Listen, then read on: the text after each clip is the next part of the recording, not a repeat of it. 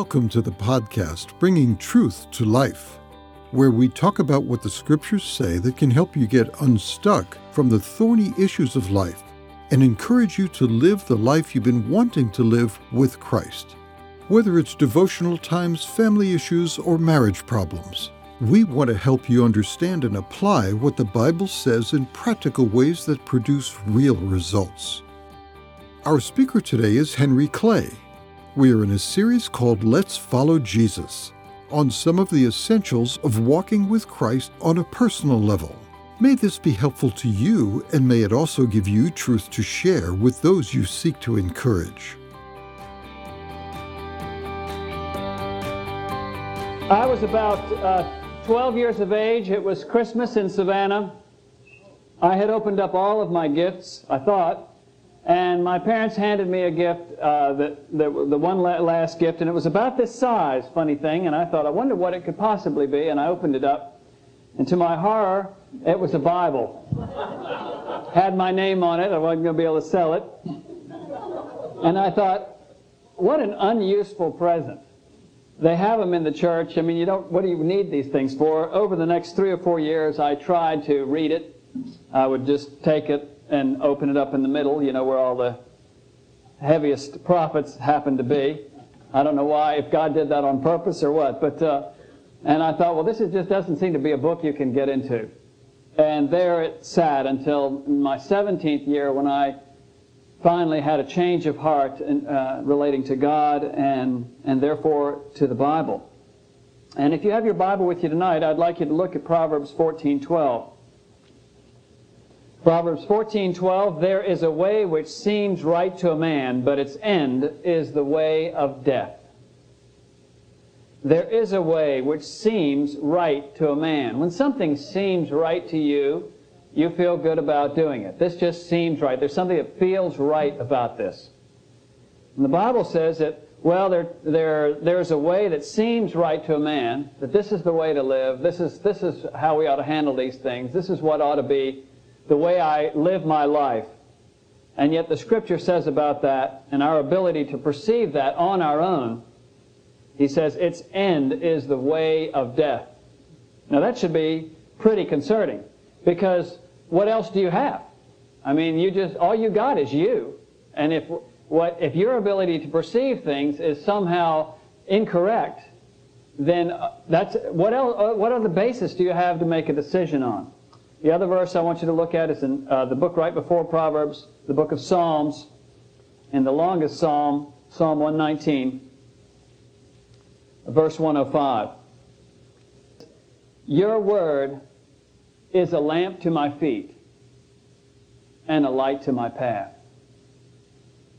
Your word, the Bible, is a lamp to my feet and a light to my path. On the one hand, there is a way that seems right to a man, but what's the end of that way, does the Bible say? Death. The end of that way, the result of that, the final outcome of that is death. It's suicidal. And on the other hand, God says, or the Scripture says, your word is a lamp to my feet and a light to my path. We've gone through life thinking we're pretty clever. Those of us that are no longer in our 20s have had a couple of experiences probably that we realized, well, I wasn't quite as clever as I thought I was, and as my parents knew I wasn't, and tried to tell me, and here I am, a little more banged up and hopefully a little wiser. But the decision we have before us in our lives is, are we going to live our life according to what we think and the way we see things? Or is there a God, and has He spoken? And if He's the one that has designed me, He's the one that knows how my life would best be run. I studied engineering, and, you know, that's building things and setting things up. And anything that's built, a bridge, this podium, the microphone, it all has a design. Nothing is indestructible. Nothing works equally well under all conditions. There are certain design conditions, and it's designed to take this kind of a load, work this kind of a way, and if you do it that way, everything's fine. And if you don't, it's not fine. There's some of you that have a computer, and you have never figured out the design of that thing. Ours just had a horrible demise yesterday. We still don't know what happened, but it was making this horrible grinding. And no, I didn't know computers could make this kind of a noise. And I can't even quite explain what this noise was, but it was going on like this. And we couldn't get it to turn off, and finally Wendy just unplugged it from the wall, and then later she plugged it back in, and it would no longer respond at all. It's a flat wave on the chart, you know. Nothing, not a light, nothing. But there are things about cars and about computers that if you know the design, and you know the way it works, and you use it that way, that you're going to get your best results. And if you don't know the design and you do it any old way, you'll also get a different set of results, which are usually much worse. It's never better, but it can often be a lot worse. Now, what I find is we talk about getting into the Bible. I'm sure there's some people that have come tonight that you've come for some other reason. Maybe you heard there was going to be snacks afterwards, or you knew a couple of friends here, and here you sit, and you've already been thinking, why did I come tonight? Maybe I could have come at the end or something. Because for many people, the Bible is a closed book, a boring book, a book they maybe read a few times, didn't get anything out of, blamed it on the Bible, and have just left it there. For others, it represents all of this stuff about God, and they're not all that sure about that, so it's not very interesting for them. And others are just have perfected skepticism, and they have a lot of arguments, but not a lot of information firsthand from the Scripture. But I have found, and I've been reading the Bible now after that turnaround at age 17. I've been reading the Bible for, I guess, 33 years now. And I have found also in working with people that if people have a problem with the Word of God, it is almost always because they have a problem with the God of the Word, with the author of the Bible. And so that is really the place where you start. When you talk about helping people get more out of the Bible, the most helpful you can be to them is helping them to draw near to the God of the Bible, and then the Bible will become interesting. You remember perhaps a time when you were courting a very special someone, and perhaps that special someone wrote you a letter. Now, did anyone have to help you open that letter, get interested in that letter? Here, you know, don't you want to look? No, not now. I'm into something else, you know. Something's on TV, and I'm kind of hungry. I'm going to get a snack. And don't you want to read the letter now from your loved one? Well, maybe a little bit. I'm just not really into letters, you know. I'm more of a sports person, or... No, as soon as you got that letter, even if you're not really a romantic type, there was a moment, at least in your life, when you were semi-romantic, even if it was just a moment, men. But when you got that letter, everything else stopped, and you were going to read your letter. And you were going to read it again, and you were going to read it again. You were going to carry it around with you, pull it out, read it again, especially if there were any significant phrases besides just the generalities. Because you're looking in there for things that have to do with your relationship, reaffirmation of love, and you're hoping that relationship will advance. The same way with the Bible. When I met the God of the Bible, that's when the Word of God became meaningful to me. And as we draw near to Him, this book opens up to us, almost in a magical way. There are three presuppositions that we have when we come to Christianity. Three things that are the foundation stones on which we stand. The first is that God is. That God is there. See if I can jot these down. That talks about the reality. The reality that God exists. The second one is that He speaks. And that talks to us about revelation. That He reveals Himself. And the third that we believe is that He's a person, that you can relate to Him. He's not just the force be with you. He's not an it. He's a He. It's not a something, it's a someone. Now, what if he existed, but he didn't speak? Well, we wouldn't even necessarily know he was there, have any way of knowing he was there, or what he thought. We'd have no knowledge, no light for our path.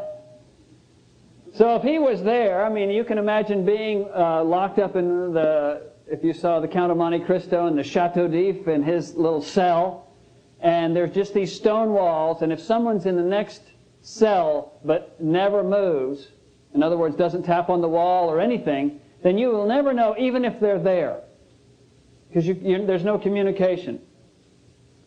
How about if we know that we realize that God is there and He speaks, but there's no relationship? Then it's just information. It's like the telephone book. Have you ever thought about having a date with the telephone book? Let's just go and just flip through it. There's great information. And it's all up to date. I mean, they update it every year. I mean, doesn't that just attract you? So wait, we can tear a page out, carry it around, memorize it. This great information. But no, you don't relate in a personal way to just information. And the third point is that God is personal. You can relate to Him. And these are the three foundation stones. Presuppositions. This is your starting point. Your axiomatic point, if you're into mathematics. These are the things that you Christians just accept as true. In the same way that an atheist just accepts as true that there is no God, even though he's at a similar impasse in terms of being able to absolutely prove that that's the case. There is evidence that you can mount on both sides, but it's not a thing that you can prove in an empirical way. But these are the things that is the heart of Christianity and what is our faith.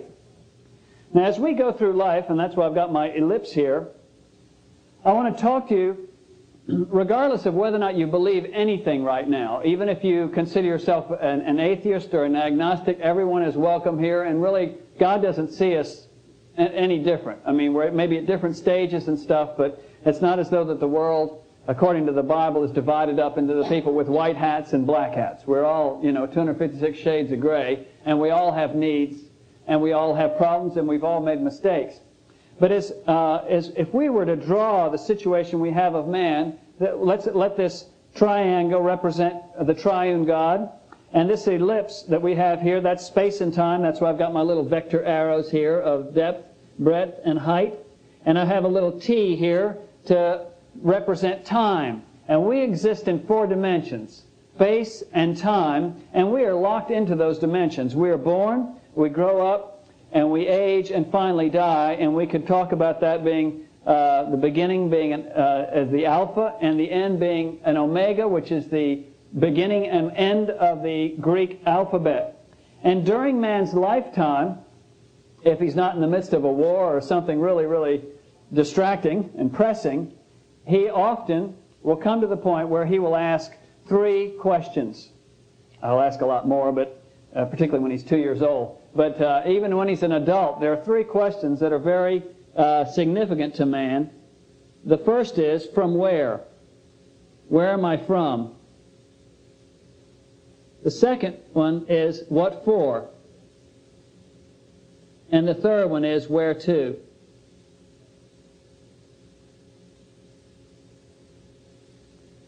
From where? The question of origin. Where does man come from?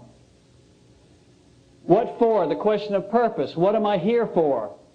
And where to? What happens when I die?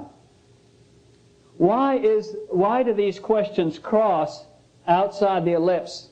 They cross because science can't answer these questions. That's why we have so much trouble, I think, with medical ethics. Science can tell us what is, but it can't tell us what ought, as someone once said. And so these questions of origin, purpose, and destiny, where am I from? What am I here for? Where am I going to? We cry out for some reason for answers to these questions. Now, the materialistic answer to it, as far as where am I from, I'm just a chance collision between tiny particles of nucleic acid and proteins in the vast prehistoric ocean. I'm simply a combination of time, chance, matter, and nothing. Why is the question of origin so significant for us? Because it has so much to do with establishing what is a human being worth. You take say there's a paint factory here, and there's a big explosion, and paint is thrown up against the wall, and they cut out a piece of that wall, and they go and compare it in weight with a Picasso or a Michelangelo painting. Same weight, they calculate about the same amount of paint on it and everything, and then they say, well, how much is the Michelangelo painting worth? We'll say, well, we can sell these pieces of paint from the pieces of wall from the factory for this. We'll make a lot of money. Would people pay the same amount for the same amount of paint on the same size square footage that they would for something that Michelangelo had painted? No. Why? There was a person behind one of them. There was an accident behind the other. If man is nothing more than an accident, then how do you justify going to great lengths to save their life? How could you argue against capital punishment? I mean, you could just go on and on. Why kill all of these peace-loving cows? Have you ever seen a cow with an M14? I mean, they're just nice. They don't. I haven't even seen a cow kick anybody. I'm sure they do. You know, they have probably their interpersonal quarrels, but they're not the ones blowing up the world. You think, well, maybe we're putting the wrong things in hamburgers. But this question of origin has so much to do with what is a person worth? What is the value of a human life? And the question, what am I here for? What's my reason for living?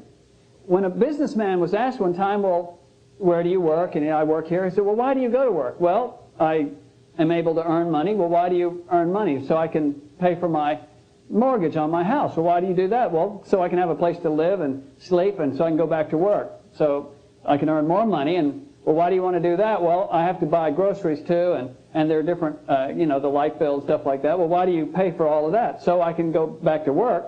So I can earn more money to come back, and so I can go on vacation, so I can rest up so that I can go back to work. At the outset, you don't think about it that much, maybe. When you're 25, some people have always thought about it. Some people are just deep people, but most of us, takes us a while to get deep. I have to run into enough brick walls till we start maybe thinking a bit more. But by the time you get 45, 50, some of these questions begin to matter a bit more. Are we just animals? Are we just educated, affluent apes? And if so, why be humanitarian? Where do you get this idea of the importance of serving people out of the law, the principles of evolution? It's the survival of the fittest. What Hitler was doing, according to evolution, as far as I can understand it, is he was doing what you're supposed to be doing. What I've always wondered is, why is it that if evolution and a materialistic, apart from some of the details of it, but just an atheistic, materialistic way of viewing things, which is communism and Nazism to a large degree, why is it that if that's so right, how come it looks so wrong when they actually carry it out? And if Christianity is so wrong, how come if you rarely do it right, it looks so good? Where did that come from? And then the third question, where to? Just imagine for a moment you're 70 years old. For some of you, that's going back in time. For some of you, that's going forward. But your heart has been beating now for 70 years. That's 840 months, 25,000 days. And then all of a sudden, it stops. And that's it. Or is it? Can you know? What happens after death? Is there a coming back? Is there something like reincarnation? Is what the Bible talks about heaven right? But these are the kind of questions that all of us ask ourselves, regardless of any beliefs we have. I remember talking to a German student one time. About 30% of the German students I would talk with were atheists, another 30% were agnostics, and the other 30% were non-church-going, but Lutherans or Catholics. Usually not 1 in 100 would actually say, yes, I believe, I really believe. But I asked one German student, I says, well, what's your purpose in life? Because that's a very difficult question to answer if you're sure about atheism. And he thought a minute, he says, die Fortpflanzung des menschlichen Geschlechtes. It's hard to say, but it's the reproduction of the human race. And then he says, I know it's not much, but it's all I've been able to come up with so far. But they were thinking about those things because those are the questions that are not answerable within our space-time dimension. Now, what we believe and what the Bible teaches is that one day the Word became flesh in the person of Jesus Christ, that God broke the silence and communicated to us through His Son. That's in John 1:14. Turn with me to Revelation chapter 1. Okay, verse 8. Jesus said, "I am the Alpha and the Omega, says the Lord God, who is and who was and who is to come, the Almighty." And He is the Alpha and the Omega. He is the one that has defined our existence. And if we can come to a relationship with Him, His Word can be a lamp to our feet and a light to our path. Now, there are three. I heard a talk one time in Strasbourg, France, when I was over in Germany. I had a chance to visit the ministry over in France. And they had a wonderful weekend retreat in the Vosges Mountains. And Alain Chouacquier talked about the three ways that God knocks on the door of your heart. He said, "Toc, toc, et toc." The three knocks of God on your heart. So we looked at three questions on your mind, and now we're looking at three knocks on your heart. The first knock of God on your heart is through the creation. We were driving into town today looking at those azaleas. I mean, some are peeking out, and the others are ready to pop. I don't know if if by Sunday they're really going to all open up, but I have my hopes. And also what Ben was saying, by looking at his infant son, realizing that in a sense God was speaking to him. Psalm 19, "The heavens declare the glory of God, and the firmament shows His handiwork." Does it really look like a big accident? It's so beautiful. Can it possibly be just the result of chance? God knocks on the door of your heart through creation, through what has been made, through the wonders of the human mind, through the things that we discover through science. What's the second knock on the door of your heart? Your conscience. Where did that come from? That voice that's bugged you throughout your life. It's at times you were thinking, well, there shouldn't be. Everybody's saying there's nothing wrong with this, and your conscience just is bothering you. And maybe you sometimes listened to it and went ahead and stopped, and other times you went against that voice in your heart and you felt bad about it. Then you had to decide what you're going to do about that feeling bad about it. But what is that? Well, those that believe in the Bible believe that God has put an impression of His image in you, whether or not you believe that that's part of your design, is that you have a sense that some things are right and some things are wrong. Even if you may feel that something is right, even if it costs you something, sometimes even to the sacrificing of your own life, but you feel it is right. And there are other things that you feel are wrong, and you know you shouldn't do it. And maybe no one even ever told you that. Now, I guess another point of view would be, well, it's all programmed in, and I'm not going to get into all of that. I'm just going to present. You've heard all the other points of view, so I'm just going to share my point of view. And you can make your own decision. But the third knock on the door of your heart is the person of Jesus Christ. That God entered time and space and became a living soul. I don't know how many of you have seen the movie The Passion. But I remember as I was watching that movie thinking, how could this possibly be true? You think, well, Henry, this is your line of work. You know, how can you have a thought like that? But when just actually seeing it, somehow things way, way off, or it's easier to believe them. I don't know. You know, you're not there. But if actually someone, to actually have been in the time of Christ, and the disciples with Jesus, wrestling with the idea, who is He? I mean, that's the big question all the way through the Gospels. Who is this? Who is this that can just say to the storm, be quiet, and it's quiet? Who can touch a leper and he's healed? Who can call Lazarus back from the dead? He's been in the tomb 3 days, stone cold dead. Who is this? And as Peter one day came to say, "You are the Christ, the Son of the living God." But as I was watching that movie and thinking, here's this man, Jesus, and they've beat Him so badly, and He's being crucified, and And our faith says he was God. How can that be true? And the very next thought was, how can it not be true? How can he possibly have done that without there being something special about him? How can it not be true? I think I mentioned those three ways that God knocks on the door of your heart. What were they? They all begin with C. Help me out. What's the first one? Creation. The second one?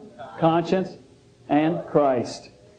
I do think there are a couple of other ways that God speaks to us. Those are the three main ones. But sometimes we don't listen to any of them. We're either busy or distracted or whatever, but we're not listening. There is another way he speaks to us, and that's through pain. I think there's some great quote, and I don't think I can reproduce it here. You got it? Pain is God's megaphone. Pain is God's megaphone to a deaf world, something like that. That he whispers to us through blessings, but he shouts to us in our pain. And I had a friend, I heard a message the other day from someone I know, and he said, if you put a bar of chocolate and a lump of clay in a windowsill where that gets a lot of sun, what's going to happen to those two things? Well, the bar of chocolate's going to get soft and kind of melt and be like a puddle. And the lump of clay is going to get hard and brittle. Why? They were both exposed to the same light and to the same heat. How could they have had opposite reactions? Because there's something different about the quality of each of those two elements. And they respond according to how they are. Has your heart gotten softer and more open to the things of God? Or have you found yourself, because of pain, that's the image here of the heat of pain and trial and suffering, your trials and your pains and your difficulties can either make you bitter or they can make you better.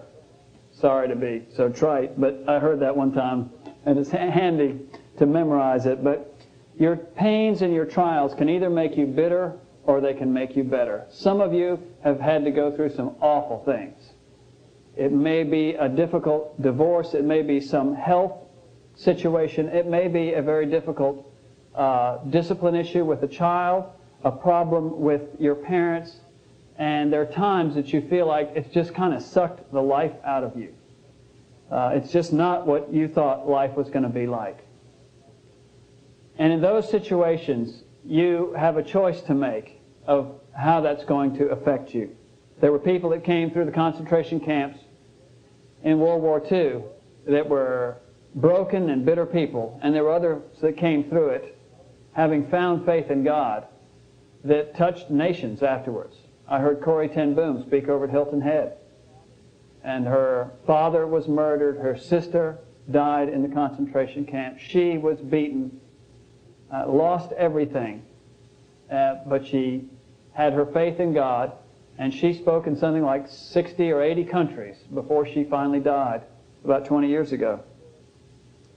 Your pains and your difficulties can either make you bitter or better.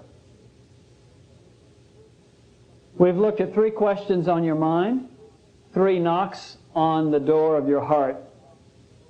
Now I'd like to ask the question, why is it that we run away from God? A man named Augustine was born in the year 354. I was born in 1954, that's why I can remember it. And he is one of the most famous Christians that has ever lived. Wrote volumes and volumes on the Christian life and on theology. It was just before the fall of the city of Rome, so it was in that period of time. And his mother was a believer. His father was a businessman. And she really hoped that he would follow the way of faith, but he didn't. And he just lived life. He learned, he studied public speaking. I think they called it rhetoric back then. And he made his living doing that. And finally he ended up in Rome. He was from North Africa. He ended up in Rome. And he began going to listen to a bishop named Ambrose, who he'd heard was really good at public speaking. He thought he'd pick up a few things he could use in teaching his students how to wow the crowd when you speak. But he began listening to him, and more he became more and more convinced that this was right. Now, I need to add there that he had already tried to fill the vacuum in his heart by being involved with a sect, a non-Christian cult called the Manichees, that had a whole system of things. But as he began to hear the preaching of the Bible, Christianity just too, I can never be that good. And he was really sad about it, because he thought, what a shame. Here it is. I'm on the outside looking in. I'm more and more convinced that maybe this is true after all these years of making fun of it and arguing against it as a skeptic. And now here at age something like 33, he came to the realization that he was convinced it was true, and yet it was out of his reach. He couldn't, because he was just too bad. That's the person that became the most famous Christian in the last 2,000 years since Paul, so that's saying something, isn't it? I mean, maybe there's hope for me and you. But all this was building up to a quote that Augustine later on said, "I was always running from life, thinking it was death. And I was clinging to death, thinking it was life." He said, "Day after day I put off living in you. But I never put off the death I died every day by being far away from you." Are you close to God tonight? Or are you running from Him? Where are you tonight? Why do we run away from God? And we can run in different ways, by perfecting our arguments, or just by being busy, or saying, "I'm not into organized religion." I've never seen anyone that was into disorganized religion. That's even worse. One reason might be why you would run from God is the guilty conscience. You just don't want to get near that light. And the further away you stay from God, and maybe you view it more in terms of, well, it's just the church and stuff like that, or it's just these Christians. But you just want to be able to live with yourself. But the Bible says Jesus Christ came to seek and to save that which was lost. If you watch that movie, The Passion, the reason Jesus died was because of you and your sins and my sins. He can handle a guilty conscience. And He can change it. He can make you new. Another reason why we might run away from God is we're just afraid if we got close what He might say. He says, "What are you doing here? I know you." And we just think, He's just, well, I mean, you know, and you kind of have these arguments, you know. I mean, I haven't been that bad. I talked to somebody the other day and I said, well, you know, if God were to stop you at the door of heaven and ask you why He should let you in, what would you say? And he says, "Well, I've been a good person. I haven't killed anybody." And I realize, you know, that's kind of a broad definition of a good person. I have not yet reached the stage of being a murderer. But I didn't point that out to him. I think there are times when we just think, either God likes me the way I am, or that's His problem. But when we're in a more humble frame of mind, maybe on a sick bed, maybe in a moment of tragedy, maybe when we're not quite so cheeky with God, we think, what does God think about when He thinks about me? He's probably not very happy. We're perhaps afraid what He would say.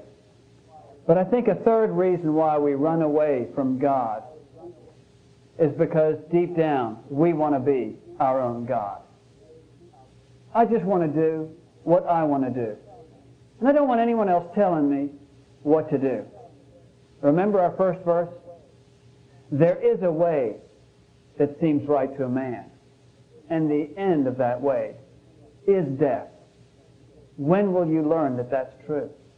Because someday, I believe, all of us will realize, you know what? It was true. Now, you've had those kind of experiences already with things your parents told you. That you didn't like it when they would say that. You didn't agree with it. And maybe 30 years later, in your humbler moments, you'll say they were right on the money and I was completely wrong. One thing my dad always used to say when I had been yet again unfaithful and hadn't done whatever it was he asked me to do, he said, "Well, Henry, I have found in life," he would always preface everything with that, "that people do what they want to do," meaning all of your excuses that you just gave me is not the real reason why you didn't do it. You just didn't want to do it. And I was steaming and, but years later I have to admit, that's really pretty true. But we want to be our own God. We want to be in the driver's seat. We think, I know what's best for my life. There is a way that seems right to a man, but the end of that way is death.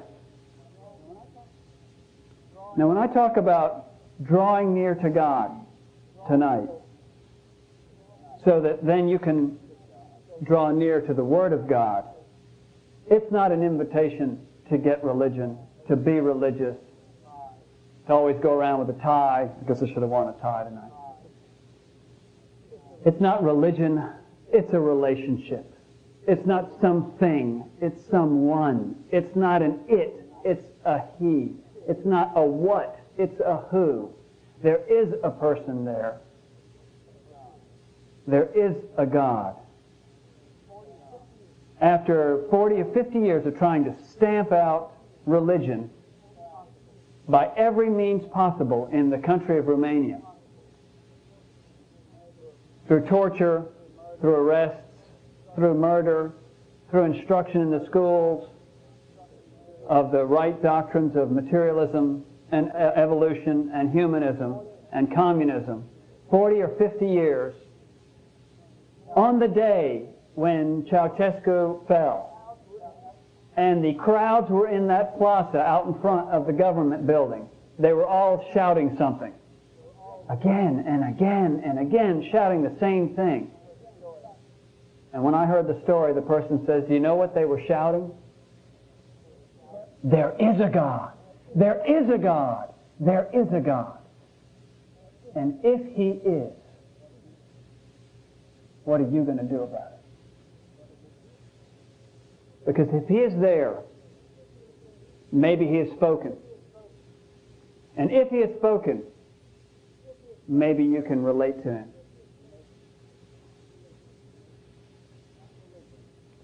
It's not religion.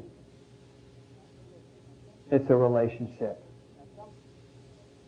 Now, some people would say, "Henry, I believe in a God because it's too much work trying to prove that there's not one." And so that's a way of getting out of a bunch of arguments that I couldn't win anyway. But all this stuff about Jesus being the only way, I mean, that's just so narrow. And you almost get the feeling when they're talking, they think, Jesus wouldn't have. I mean, this is something y'all kind of added on out of enthusiasm. You're just a great fan club that goes way beyond what Jesus would have said, anything like that.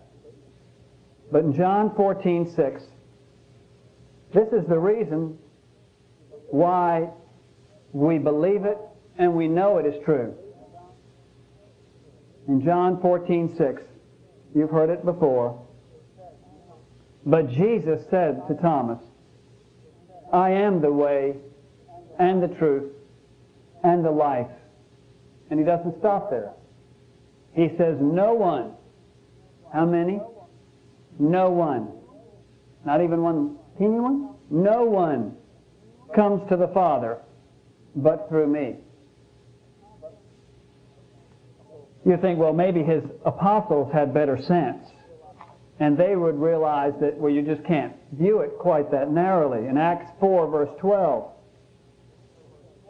the next book over, Acts 4, 12, Peter is speaking, and he says in verse 12, "And there is salvation in no one else, for there is no other name under heaven that has been given among men by which we must be saved."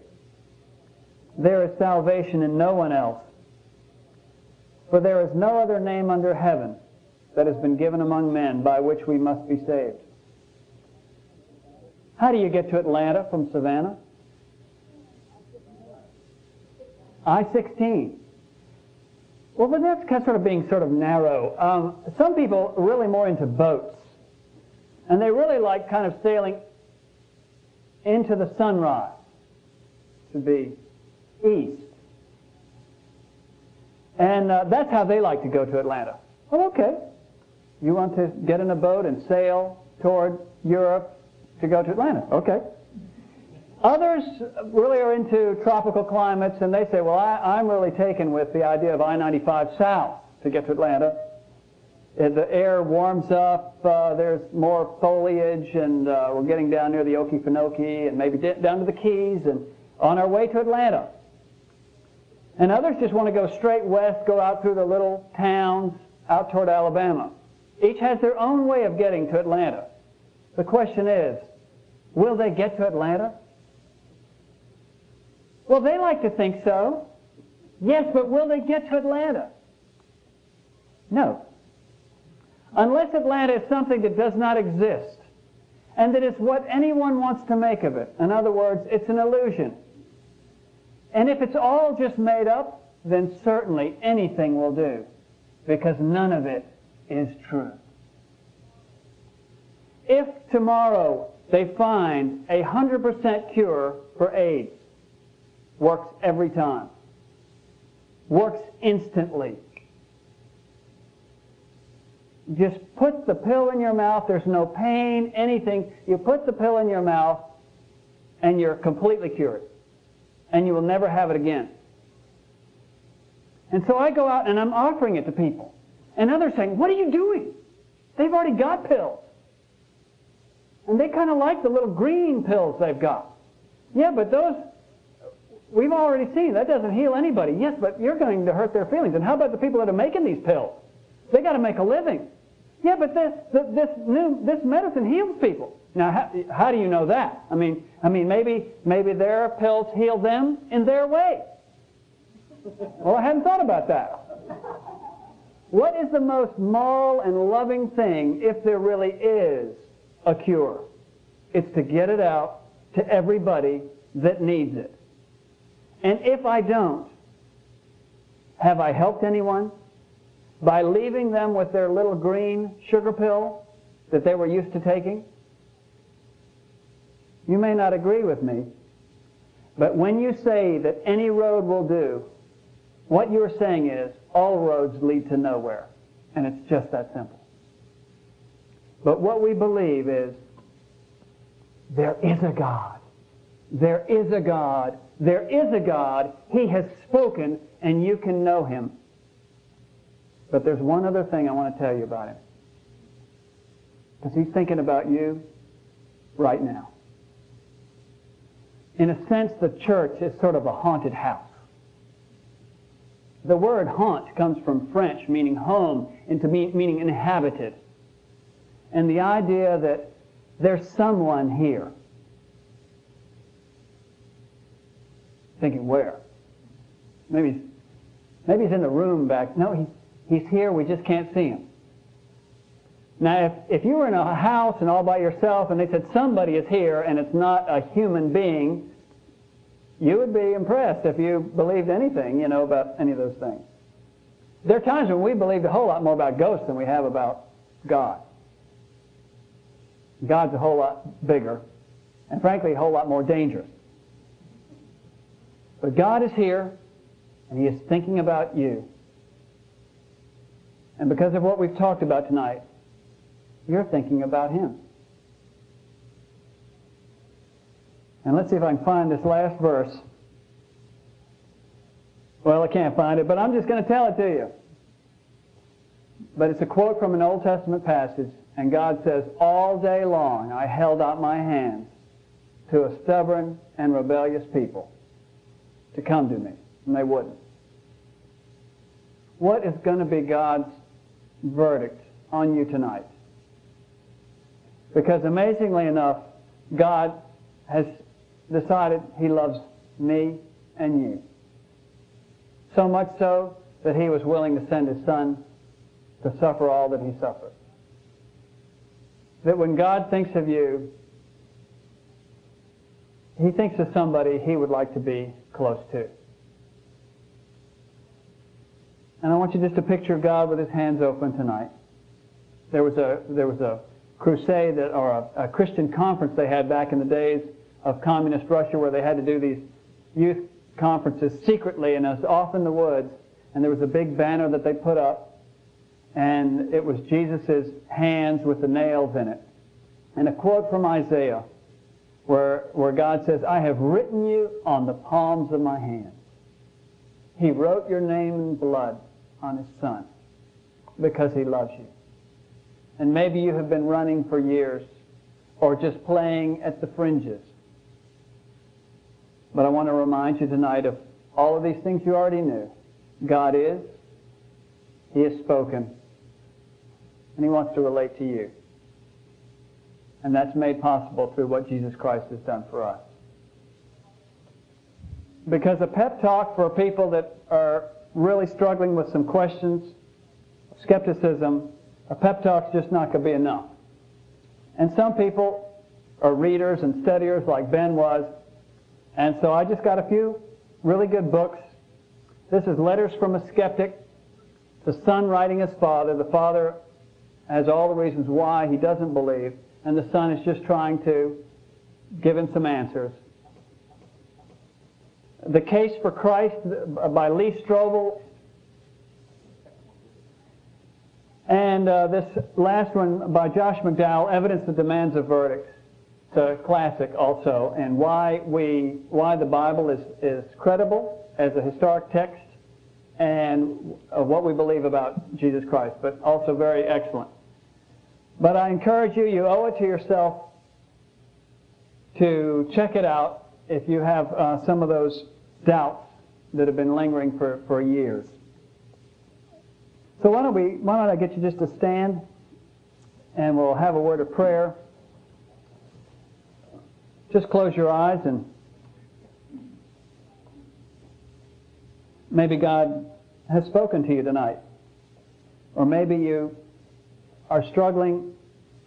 Maybe you're sorry you came.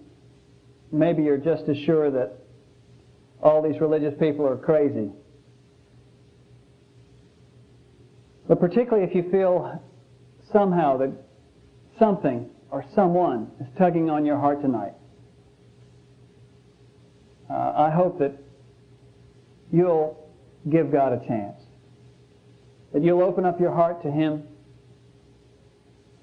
that you'll say, as I said years ago, God, I don't know if you're there, but if you are, I'd like to know you. Heavenly Father, thank you that we could spend these moments talking about the God of the Word so that we can draw nearer to the Word of God. Thank you that you have cared for us and that you came to answer these questions. Where are we from? What are we here for? Where are we going? You have knocked on the door of our heart through creation, through conscience, through Christ, and also through pain and failure. And we're sorry that many times in our life we have run away from you. We have fled from life thinking it was death, and embraced death and clung to it thinking it was life. Maybe afraid what you would say, maybe just intent on being our own God and not giving you the time of day. But right now, for all that have the tender heart, that bar of chocolate in the sunlight that melted, and you felt God speak to you in a special way tonight. Lord, we pray for that person tonight and those individuals, that they would let you in. In fact, I'll just pray a prayer right now if you'd like to pray it with me in your heart, quietly. Dear Lord Jesus, I want to come home. I want you to be my Savior. If you'll have me, I want to know you. I failed in many ways. I'm glad I haven't failed in even more, but I'm burdened with the things that have been wrong in my life, and I ask your forgiveness. And I pray that from here on, your light, your word will be a light to my feet and a lamp to my path. In Jesus' name, Amen. Thanks for joining us on Bringing Truth to Life. If the message has encouraged you, please subscribe and give us a review. This helps more people find our podcast. We hope you'll join us again for the next podcast of Bringing Truth to Life.